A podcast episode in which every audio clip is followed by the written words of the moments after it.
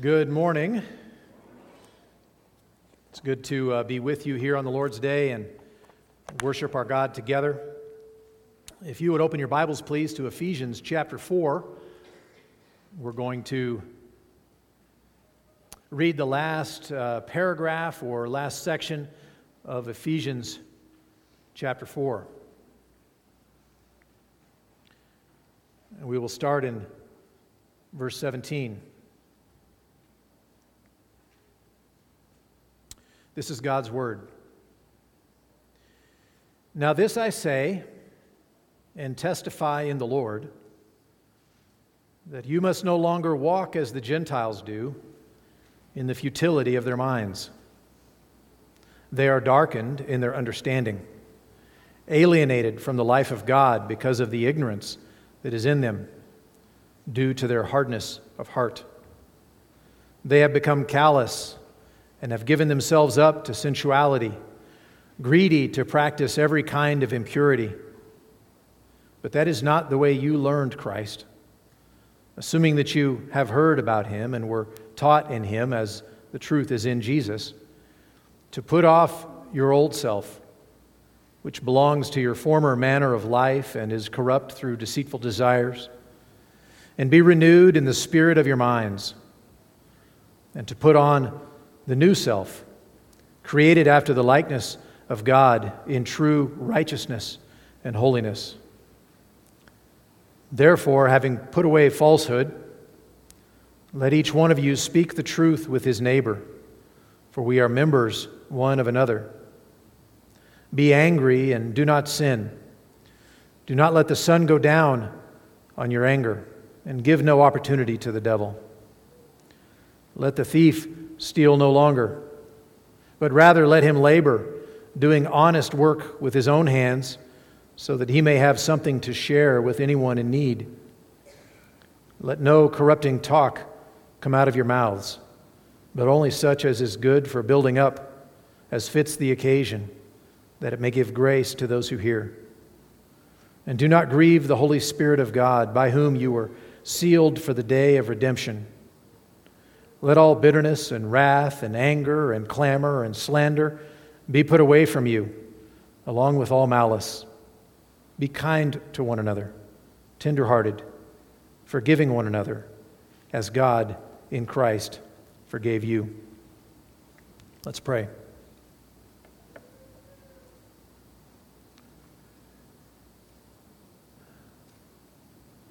Our Father and our God, we join together as the church this morning to come into your presence. We are reminded of all that you have done to make us your own. That we have been bought with a price, and what a price it was the life of your own Son. We have been brought into the body of Christ we are called the bride of Christ. What blessings we have, what privileges we have to be called the bride of Christ, to have been made your very own children. And Father, as we ponder from your word this morning how you would have us treat one another, we pray that you would do your work by your Spirit in our hearts this morning. That we would not just see words on a page, that we would not just hear another sermon out of many that we've heard, but that we would hear from you, that we would recognize these are your very words meant for us. And we pray that you would bless us. In Jesus' name. Amen. We have been looking at uh, various different passages from different books of the Bible throughout uh, the course of this summer. And so each time we come to a new book, each time we come to a new text, I feel a very great obligation to, to fit it in its context and understand what's been going on. And, and uh, suffice to say, in Ephesians, Paul has been talking about the amazing blessings that are ours in Christ, what God has done for us. And, and chapter one spells out what those spiritual blessings are, and, and then he uh, works out in chapter two and chapter three uh, uh, what exactly those spiritual blessings mean in our lives and in the life of the church. How it is that a sinful uh, person can be made, uh, brought into a place of having right relationship and fellowship with holy God. And in the beginning of chapter 4, we see that uh, God wasn't finished when He has redeemed sinners and, and brought them into uh, relationship with Him. He's not done, that actually He begins to build His church and he gives certain gifts and, and has designed the church to work in such a way that when it's functioning properly, it actually builds itself up. That the church is meant to be an organism that, that uh, uh, strengthens itself, that uh, functions together with our varied gifts and in our varied roles. Uh, as we speak the truth in love to one another, as we relate to one another, we see that the, the body of Christ, the church, is, is designed in such a way that when it's functioning in a healthy way, it heals quickly, it gains strength, it actually contributes to the maturity, not just to the overall body, but to the individuals who are involved. And so God has designed the church in an amazing way. And His Spirit is working within the church in, uh, in ways that um, are noteworthy, that are uh, significant, that are obvious to those who have eyes to see that God is at work in the church. And we come to our passage today, and he begins to address some aspects of uh, life, some aspects of sin, and of uh, our own uh, relationships with one another that can actually cause problems for uh, that relationship within the church. That there's meant to be great unity, there's meant to be a great uh, building together and building up of one another, and yet there are some times and I shouldn't say sometimes, it often happens. We battle against temptations in our own flesh and in our own situations that would, that would endanger that kind of uh, growing, healthy body. And so he's going to address those here in the remainder of this chapter that we're going to look at today. And uh, this is a. Uh, I'm going to go through the first couple of points here relatively quickly and then uh, spend some time focusing on uh, when he gets to the therefore in verse 25. We know that Paul has a tendency, and we see this often in Scripture, of explaining and teaching these things that are true, these indicatives, these things that are uh, just true facts to help us understand theology, help us understand God, help us understand ourselves, help us understand life.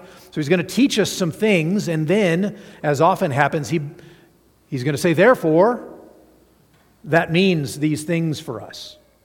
Therefore, how ought we to live in light of this body of truth? And this passage is no different from that. So we see right off the bat, he's going to talk about the anatomy of a futile mind.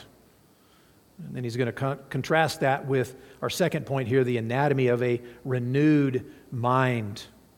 And so uh, we start reading there in verse 17, and having just talked about the church and the, and the glories of how the church works together and builds itself up and functions when it's healthy and, and all of that, and uh, that God is at work in the church that way, he says in verse 17, Now this I say and testify in the Lord that you must no longer walk as the Gentiles do. He's talking to Christians. He's writing to the church in Ephesus, and he's having just spelled out the gospel, having just spelled out how it is that a sinful person can come into a right relationship with God, he says, Now, I, I am telling you this, I testify in the Lord, you must no longer walk as the Gentiles do. There is a difference visible in the life of a Christian. Now, that, that difference wasn't generated to cause the person to become a Christian. That difference in lifestyle comes as a result of being a Christian, that a person becomes a Christian, and we will see that more in detail as we go. But then, when they do, they no longer walk as the Gentiles do, the unbelievers around them. There becomes a difference in the life of the Christian in contrast to the life of the unbeliever uh, around them. And so he says, You must no longer walk as the Gentiles do. By the way, did you see it says no longer? He's recognizing you used to. He's recognizing perhaps in some ways you still do. And that's always the case when we come to God's Word, right? I rarely read about things that, oh, yeah, I got that, got that handled, got that dealt with, and now we've moved on, and that's all in the distant past. Right? Sin and temptation have a way of creeping up. Maybe it looks different in my stage in life, maybe it looks different, but, but he says, uh, You must no longer walk in this way. Not like the Gentiles, in the futility of their minds. The futility, it doesn't have an end, it doesn't have a purpose, it doesn't function the way it ought to, it doesn't, it doesn't accomplish its purpose, it's futile. They're walking in the futility of their minds. He said they are darkened in their understanding, alienated from the life of God because of the ignorance that is in them due to their hardness of heart. He said there's a lot going on that causes a, he uses the term Gentile here, but it's a, it's a, a reference to unbelievers. He says there's a reason unbelievers act like unbelievers. They become callous and have given themselves up to sensuality, greedy to practice every kind of impurity. So, as you think about the words that he says here, you think about his description of the futile mind, where does it have its beginning? What's the cause? It's important for us when we read Scripture that we pay attention to cause and effect. What comes first to bring about something that comes later? And so, what is the cause of this futile mind? He says we're not supposed to walk like the Gentiles do, who walk in the futility of their minds. He says in verse, eight, uh, verse 18, they are darkened in their understanding, they're alienated from the life of God, but there's a cause. What's the cause? The ignorance that is in them, but there's a cause to the ignorance. He says it's due to their hardness of heart. Now, without going into too great a detail, I think we can, we can understand the flow of thought here. What is the cause and what is the effect? That the hard and callous heart is the root cause. That's the beginning. Which doesn't surprise us when we think about the root and the fruit, where Jesus talks about you will know them by their fruits, that comes from the root that's deep down. And if there's a healthy root, if there's a healthy tree, there's healthy fruit. And if there's a bad root, and if there's a bad tree, there's bad fruit. The root here is the callous and hard heart that leads to a futile mind, that leads to a person ultimately not thinking correctly, but it's not just about not being able to do math well or something like that, but it's not understanding life as it really is. Not really making the connections, not really understanding consequences, not really understanding what is ultimate reality and how we ought to live in light of ultimate reality. And so the, the ignorant and futile mind is not the ultimate cause. The ultimate cause is the callous heart.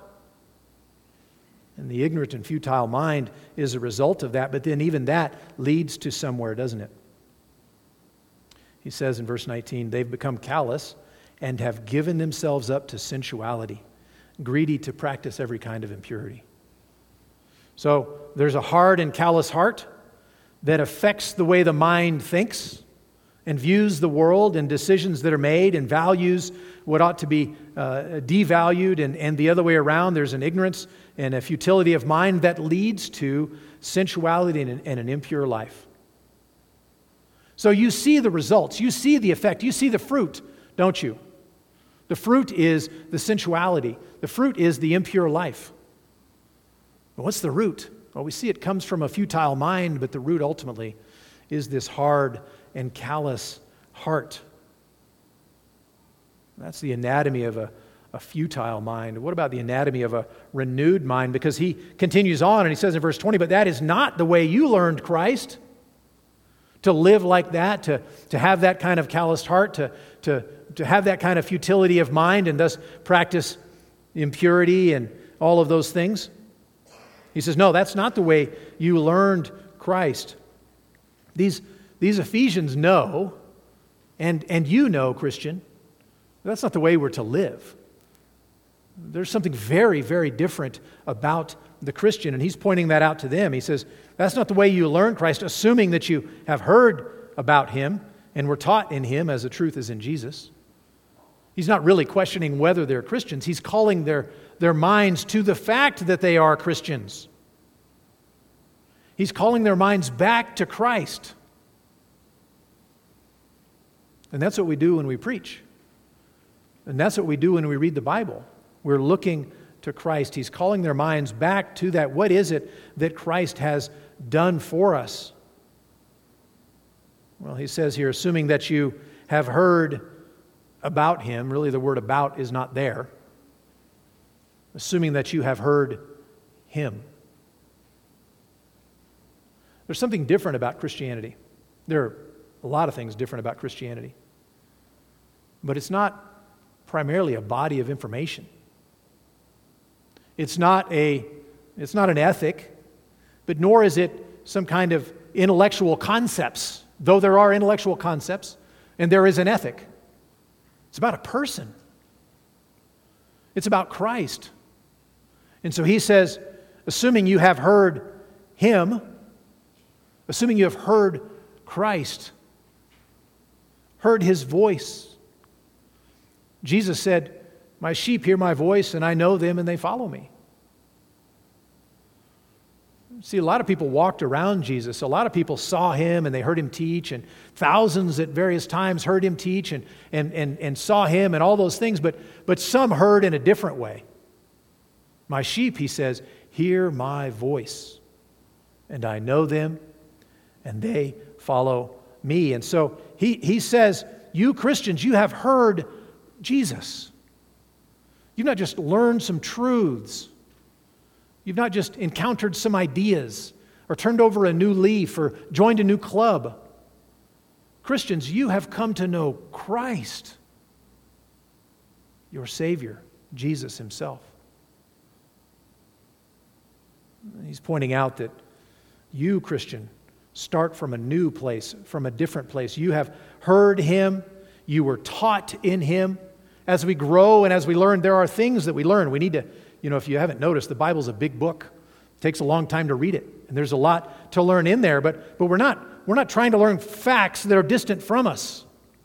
We're not trying to learn some kind of philosophy. We're trying to learn of Him, to be taught of Him. Who is He, and what is He like, and what has He done, and what will He do? And so he's saying of Him, of, of them he's writing to. You've heard him, you were taught in him, as the truth is in him. So we point one another to Christ. We continue to think about what it is we have in Jesus. We continue to point, even as we did in Sunday school this morning, as we looked through sections of Romans chapter 8, really Romans 5 through 8, as we looked at to see Jesus. And we ask the question again and again and again where is your hope in this context? Well, the hope is Jesus. Well, where's your hope in this situation? The hope is Jesus. Well, where's your hope when things are like that? Jesus.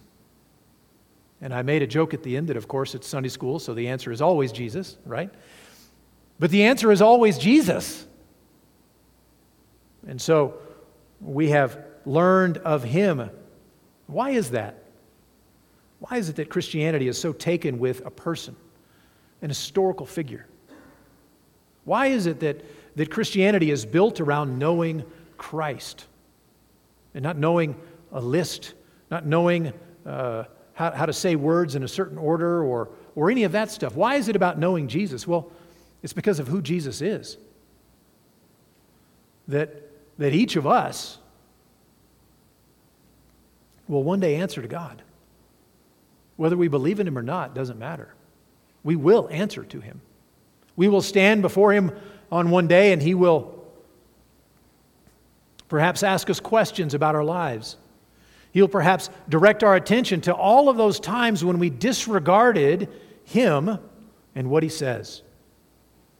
He will, he will draw our attention to the, to the times when he's just been ignored, flat disobeyed He's given us His Ten Commandments, and they're relatively simple to understand. And He's given us commands and, and things that we understand in our heart that we know are wrong, and things certainly that are written down in His Word that we know are wrong. And there will come a day when everyone will stand before Him, and attention will be drawn to those things. And if we were left in that situation, the attention drawn to those things, and the judgment that would follow would mean eternal separation from God, would mean eternal separation from anything good, would mean eternal condemnation in hell.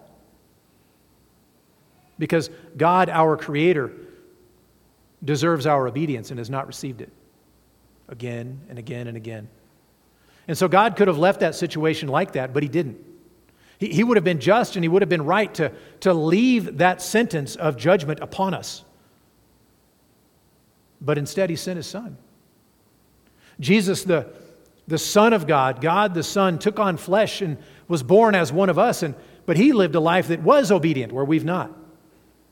And then the, the death that we deserve, the punishment, the wrath of God that we deserve because of our sin. And who hasn't sinned? Each of us has. And each sin deserves God's infinite wrath because God is infinitely holy. That's what we deserve. And Jesus, who instead deserved God's full blessing because of his righteous life, having always obeyed God, yet he went to that place to bear the judgment of God for my sin. That Jesus would go to that place, that he would take upon himself the wrath of God for sinners, though he himself was not a sinner. Who has not sinned? You and I don't make that cut, but Jesus has never sinned. He's holy and he's righteous. And so he stands in the place bearing the, the judgment that you and I deserve, and God punished that judgment fully, dumping out his wrath on Jesus for all of my sin. He bore it fully, and he died under it. And then in three days, God raised him from the dead, indicating that the payment was made in full it was acceptable to him that though sin had been placed on Christ and punished in him, it was there no more. It had been fully paid for. And so Jesus was raised from the dead and he ascended to be with the Father again. And the Bible tells us that if we will but look to Christ, away from ourselves, away from our own accomplishment, away from our own goodness, away from any other gods or any other idols, looking away from trusting in anything else for, for, for life, if we will look to Christ alone and put our trust in Him, our sins are forgiven and His righteousness is credited to us. And we will become a child of God. We, we enter and become a part of the bride of Christ. That we get to have peace with God and know Him forever. That's why Christianity is about Jesus. And so, Paul is saying of of these people that you've heard Christ and you have learned of Christ. And the truth is found in Christ. And so there is a difference. There is to be a difference. That where, whereas before, with our futile minds, we having a hard and callous heart that led to an ignorant and futile mind, resulting in sensual, impure lifestyle that we see all around us. Now there's something new about us in Christ. Instead, we have a new and responsive heart that has been given to us. Not a hard and calloused heart that, that, that is insensitive, that is unresponsive to God. Instead, according to Ezekiel 36 and verse 26, we have a new heart given to us, a new spirit. The heart of stone that was there, which is another concept for the callous heart unresponsive, has been removed, and a heart of flesh, sensitive, been put in its place. And so we have a new and responsive heart, which leads now to a renewed mind, which ultimately is going to lead to obedience that flows right from the heart. Rather than this impure lifestyle, rather than doing the, the, the, the things of sensuality and darkness of this world, instead, because we have a renewed mind, having been given a new heart, resulting in a renewed mind, there's a renewed life instead of obedience from the heart. So, though Christianity is not fundamentally about an ethic, it certainly comes with an ethic. And all throughout here, Paul is going to use the language of, of changing clothes, putting off and putting on.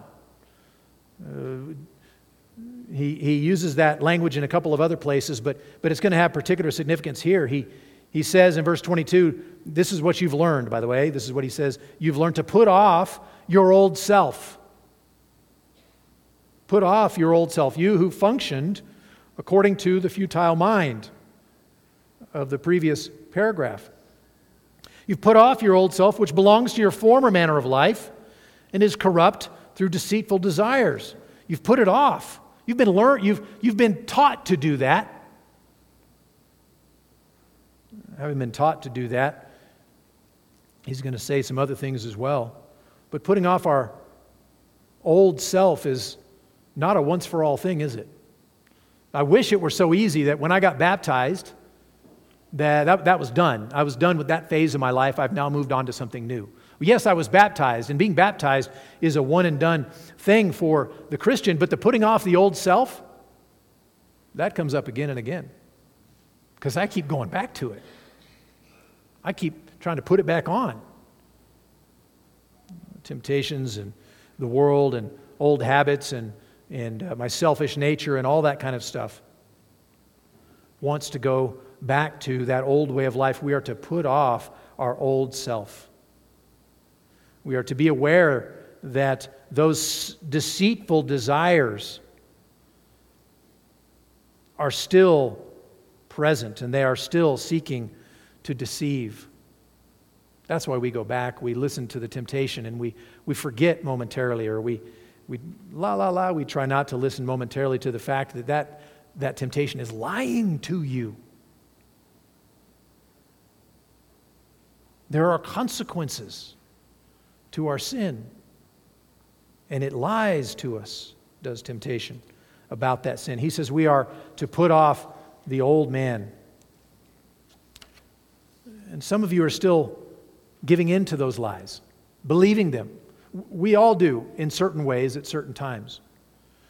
But, but for some people, they're, they're in a place where those lies are so appealing. Maybe that's you. Maybe you're in a place where that, that old temptation that, that, that keeps cropping up, you're, you're believing the lies that it's giving you, that this way lies uh, uh, joy and, and pleasure. And there will be no consequences, and, and, uh, and, and I can just go and pursue this sort of thing. We're, we're being lied to. And, folks, we need to recognize that those temptations, those desires, are lying to us. We need to recognize and put off our old self. We need to uh, next be renewed in our minds. To be renewed, verse 23, in the spirit of your minds.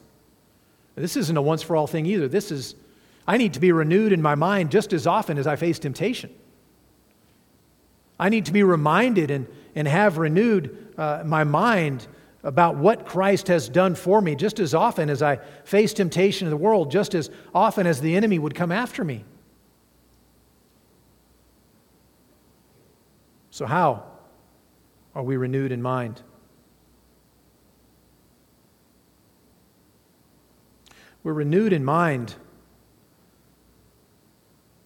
when we think about and remind ourselves of what it is Christ has done for us.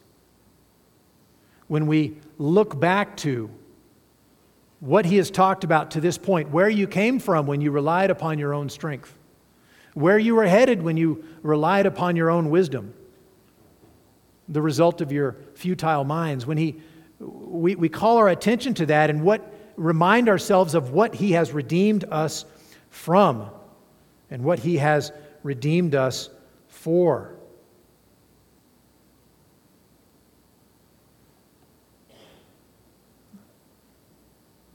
I'm reminded of what we read earlier in chapter 2. Flip back to chapter 2 of Ephesians. Familiar passage. But this is what God has done for the Christian. Having talked about the result of their futile minds, and, and, and all of us were living this way, verses 1 through 3. We get to verse 4. God, being rich in mercy, because of the great love with which He loved us, even when we were dead in our trespasses, made us alive together with Christ. By grace you've been saved. And raised us up with Him and seated us with Him in the heavenly places in Christ Jesus, so that in the coming ages, he might show the immeasurable riches of his grace and kindness toward us in Christ Jesus. He wants to put on display what it is he has done. For by grace you have been saved through faith. And this is not your own doing, it is the gift of God, not a result of works, so that no one may boast. For we are his workmanship, created in Christ Jesus for good works, which God prepared beforehand that we should walk in them. We need to remind ourselves of those truths. We need to remind ourselves of what it is He has done for us, what it is He has accomplished, and what it is He has recreated us for. And so we renew our minds, we put on the new self.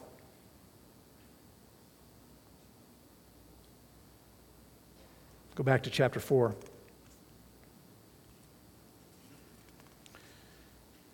Now is going to get to the therefore portion. In light of those truths, we could camp on those truths uh, for a long, long time, but it's the conclusions that are compelling. It's the application that he really brings us to. The rest of this paragraph is, is him telling us how to address, how to be wary of the temptations of the enemy that specifically affect our relationship with one another. So remember, we started by talking that, uh, saying that Ephesians chapter 4, and really all of Ephesians leading up to that point, was talking about God building a church, the Spirit working in certain ways that He's, that he's building the church designed in certain ways to, to function in a way that's, that's healthy and, and contributes to growth and maturity. He says, but there are temptations that, that attack exactly that, the body of Christ. Temptations that exactly go after our relationship with one another as we are to speak the truth in love to one another, and that contributes to the building up. He says instead, there are temptations that will sneak in that will cause the destruction the tearing down of the body of Christ, and we are to be wary of those. And so we read in verse 25 this is the behavior of the renewed mind. Verse 25, therefore, having put away falsehood, remember we're to speak the truth in love? He says, put away falsehood. Let each one of you speak the truth with his neighbor, for we are members one of another. Speak truthfully, he says. A key aspect of the body of Christ functioning and, and growing the way it ought to and, and contributing strength and life and blessing to the members of the body involves speaking the truth in love. And so he says, put away falsehood. Instead, speak truthfully. Move from that falsehood that's such, a, such an easy uh, path to go down and instead speak the truth. And why is that? It's because we're members of one another. It's because we are dependent upon one another. We have relationship with one another where if we speak a certain way, there will be strength in life and health and growth. Or we can speak another way, and the way he's highlighting here is falsehood. And so he says, speak truthfully. Writing to the church because we are members of one another.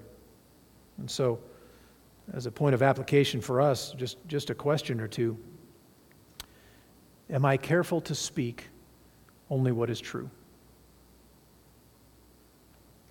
Am I careful to speak only what is true? A related question that goes a little bit beyond that Am I thoughtful of how things I say will affect others around me? Now, that's tough. If, if we use a lot of words in our lives, and we do, we need to be speaking truthfully. We need to be conscious of how the words we say will be received and impact people around us. So, first of all, he says, speak truthfully. Secondly, beware anger. Verse 26 Be angry and do not sin. Do not let the sun go down on your anger. Now, first off, it looks like he's commanding us to be angry. Be angry. That's not what he's saying. He's say, what he's saying is there is a way, there is a possibility, there is a kind of anger that is, that is righteous. It's possible to be angry and do not sin, but it is not easy and it is not common. I worked at a coffee shop when I was in grad school, and we had, uh, it was a lot of fun for a number of uh, reasons. And, uh, but I loved making coffee, and I loved, I loved uh, making lattes and talking with people, and it was a big challenge. It was a lot of fun. But we had a, uh, they have new, you know, newer uh, automatic espresso makers that are supposed to make it perfectly every time. But this was old school, and so we had to, you had to take the coffee grounds, and you had to put the coffee grounds into, I think it was called a group, I don't remember, and you had to tamp it just right. If you tamped it too hard and you put it in to run your espresso, it would be nasty when it came out. It would take like 40 seconds to come out and it would taste like motor oil, just awful. Nobody wants that. But if you didn't tamp enough and put that in there, then it would, you could read through it, and that's not espresso either, right? And so they had a little clock, a little timer on the machine, and it, if, if we, it would tell you how long it took to pull that shot, we called it. What they were telling us is where's the sweet spot? There's a right way to do an espresso shot, and there are a lot of wrong ways to do an espresso shot. And if it takes 18 seconds, between 18 and 23 seconds, then it was right. That's what they would tell us. And so we could use it if it took 18 to 23 seconds.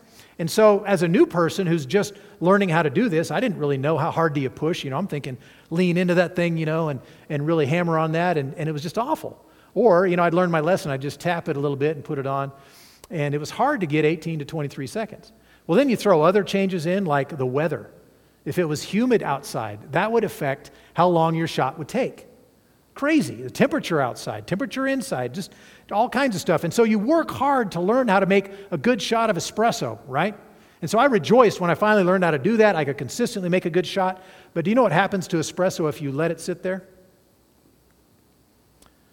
It goes sour.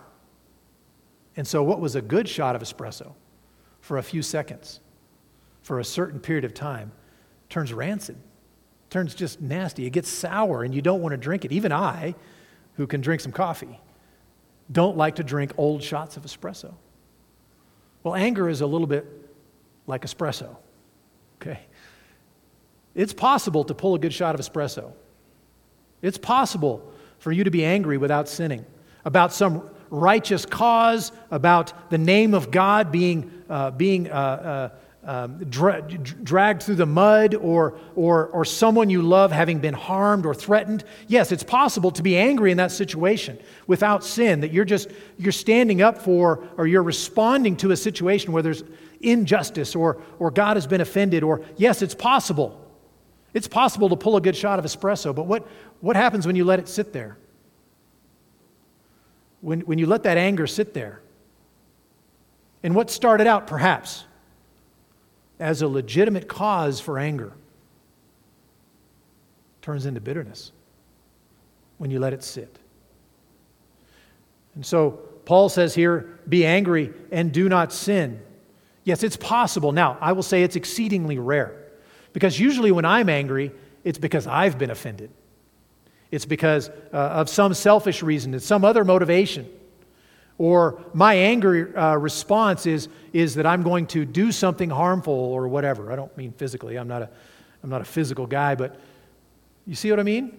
It's, it, it's possible, but very rare, to be angry without sinning. But even if you are angry and not in a sinful state, if you let it sit, it turns bitter. And you see what Paul says here be angry and do not sin. Do not let the sun go down on your anger. Don't, don't let it ride.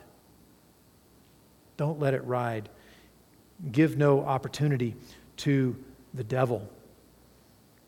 I could talk more about this, but, but uh, suffice to say that it is exceedingly difficult to be angry, for us to be angry without sinning. And when we do, if we let that sit, even that turns sinful. And so beware anger. And so just a couple of questions. Do I do I nurse anger or am I quick to get rid of it? Am I quick to talk to the person? Am I quick to forgive?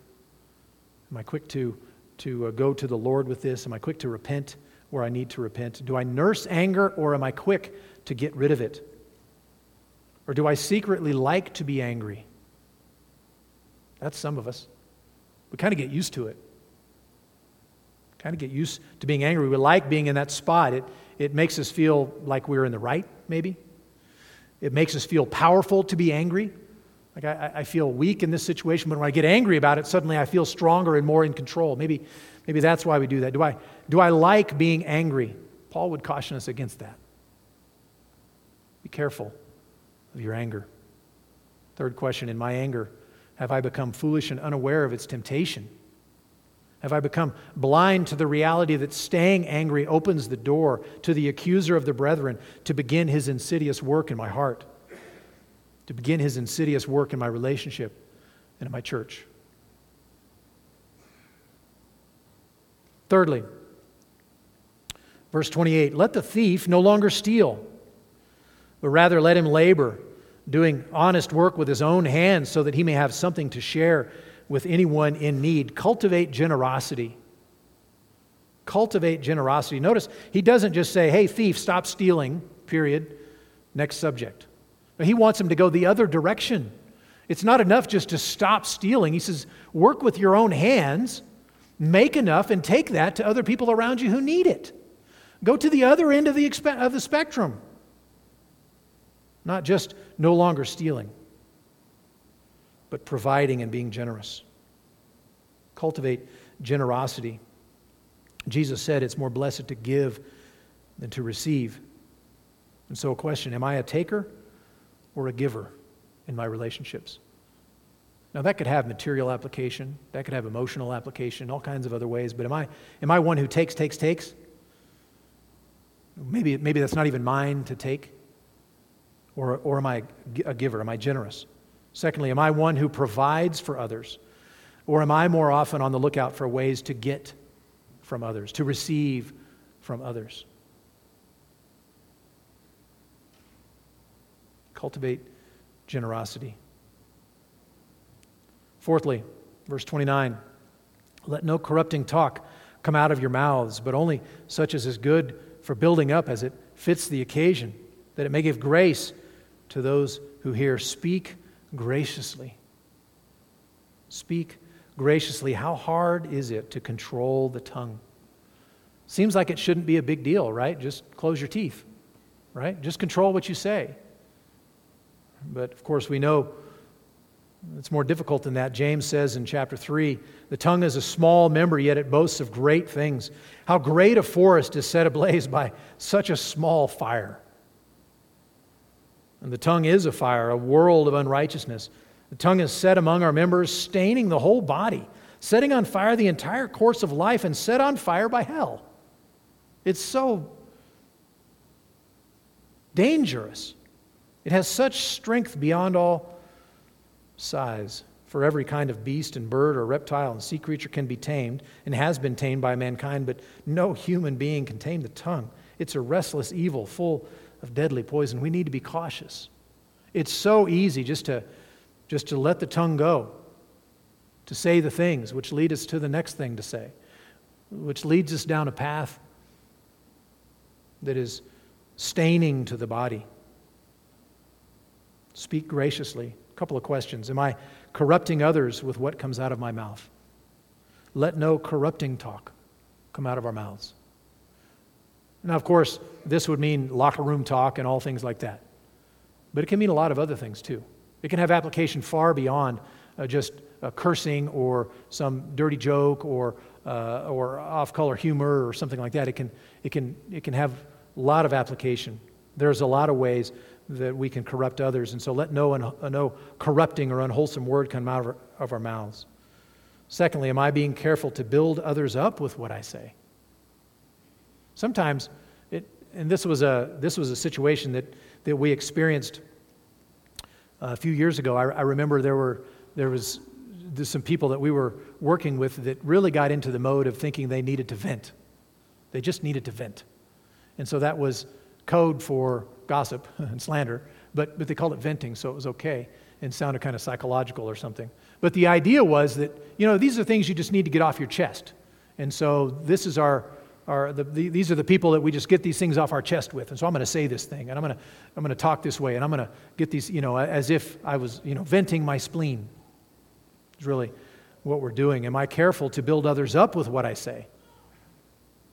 Is what I say gracious toward others? We need to be so careful.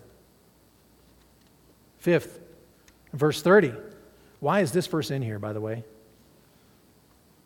Verse 30 Do not grieve the Holy Spirit of God by whom you were sealed for the day of redemption. Now, I ask why it's in there because the previous verses were talking about our relationships with one another. The subsequent verses are talking about our relationship with one another, and verse 30 is thrown right in the middle there. Verse 30, which tells us to obey the Spirit.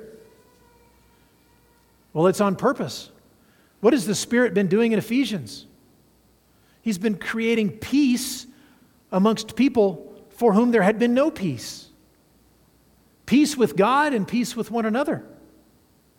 And so when we behave in these ways that were talked about in verse 29 or previously, or 31 and following, we are, we are going directly against what the Spirit has worked to accomplish.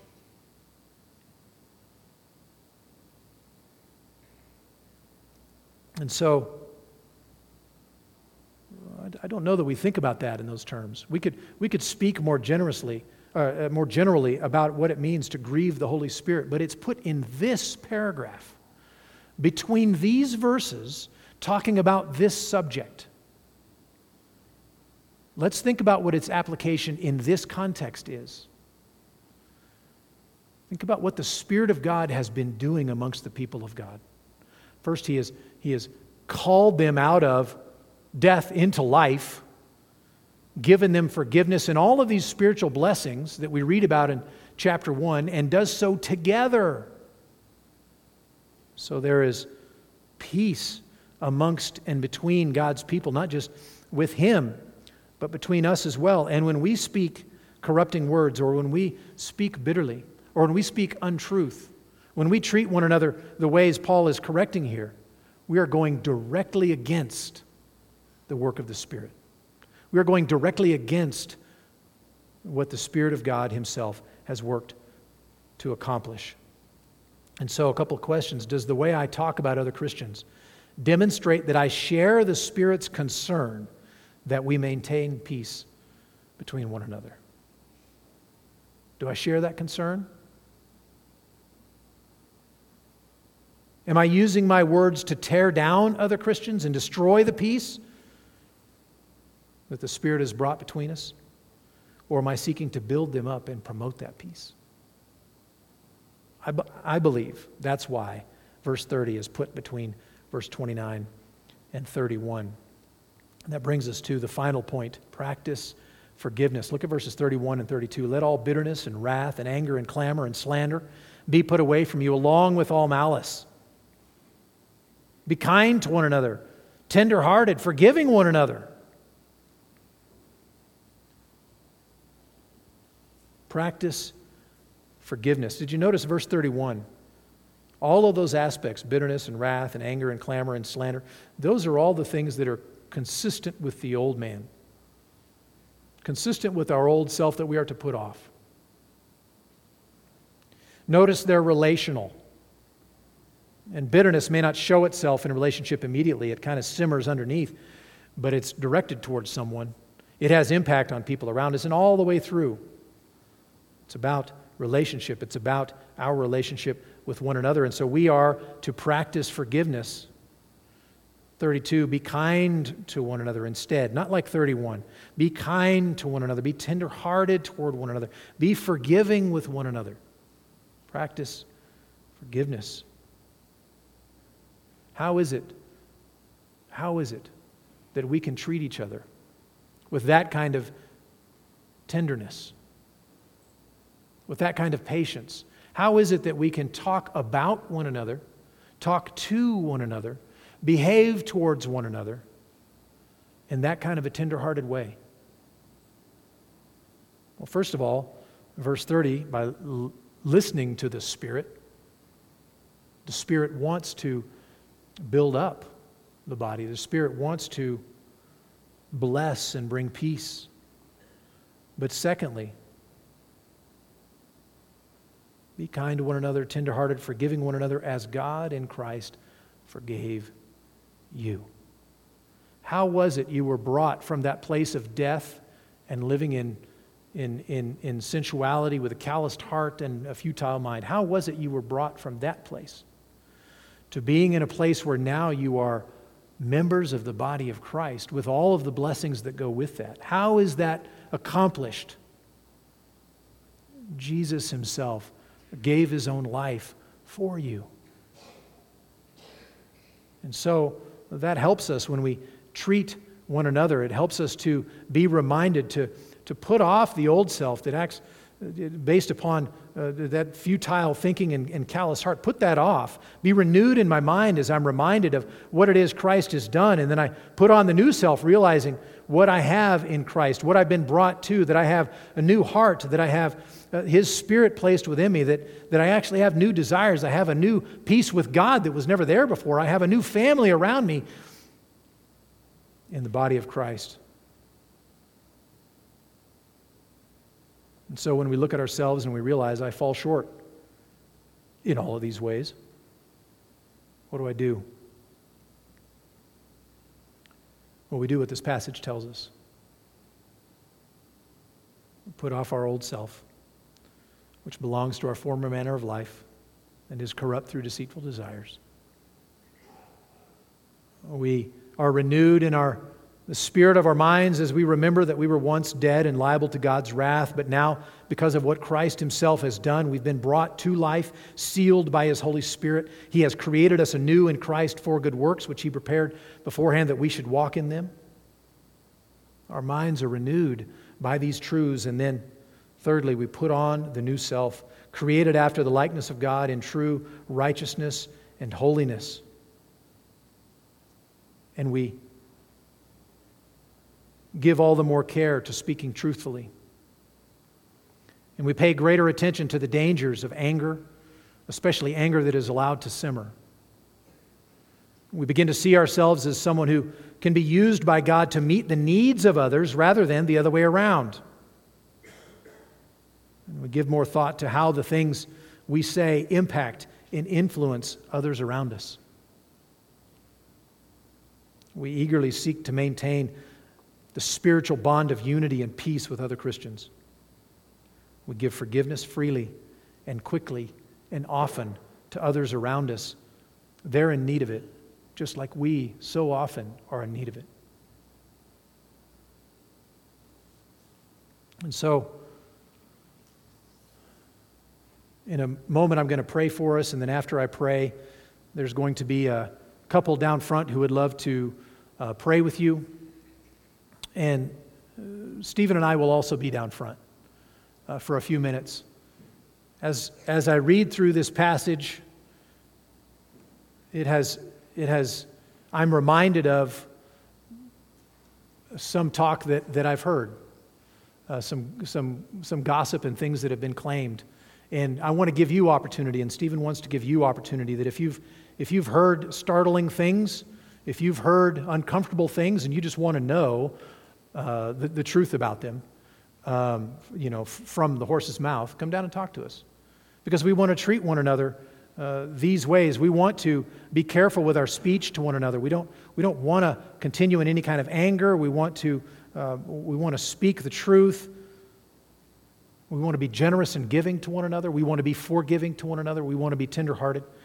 And so if there's, if there's something that, that you've heard that startled you, this is an opportunity for us to go from that uh, aspect of body life that actually contributes to destruction to, to, the, to the peace of the body of Christ and contributes instead, as we speak the truth and love to one another, to the healing and growth and strength of the body. And so we want to make ourselves available for that.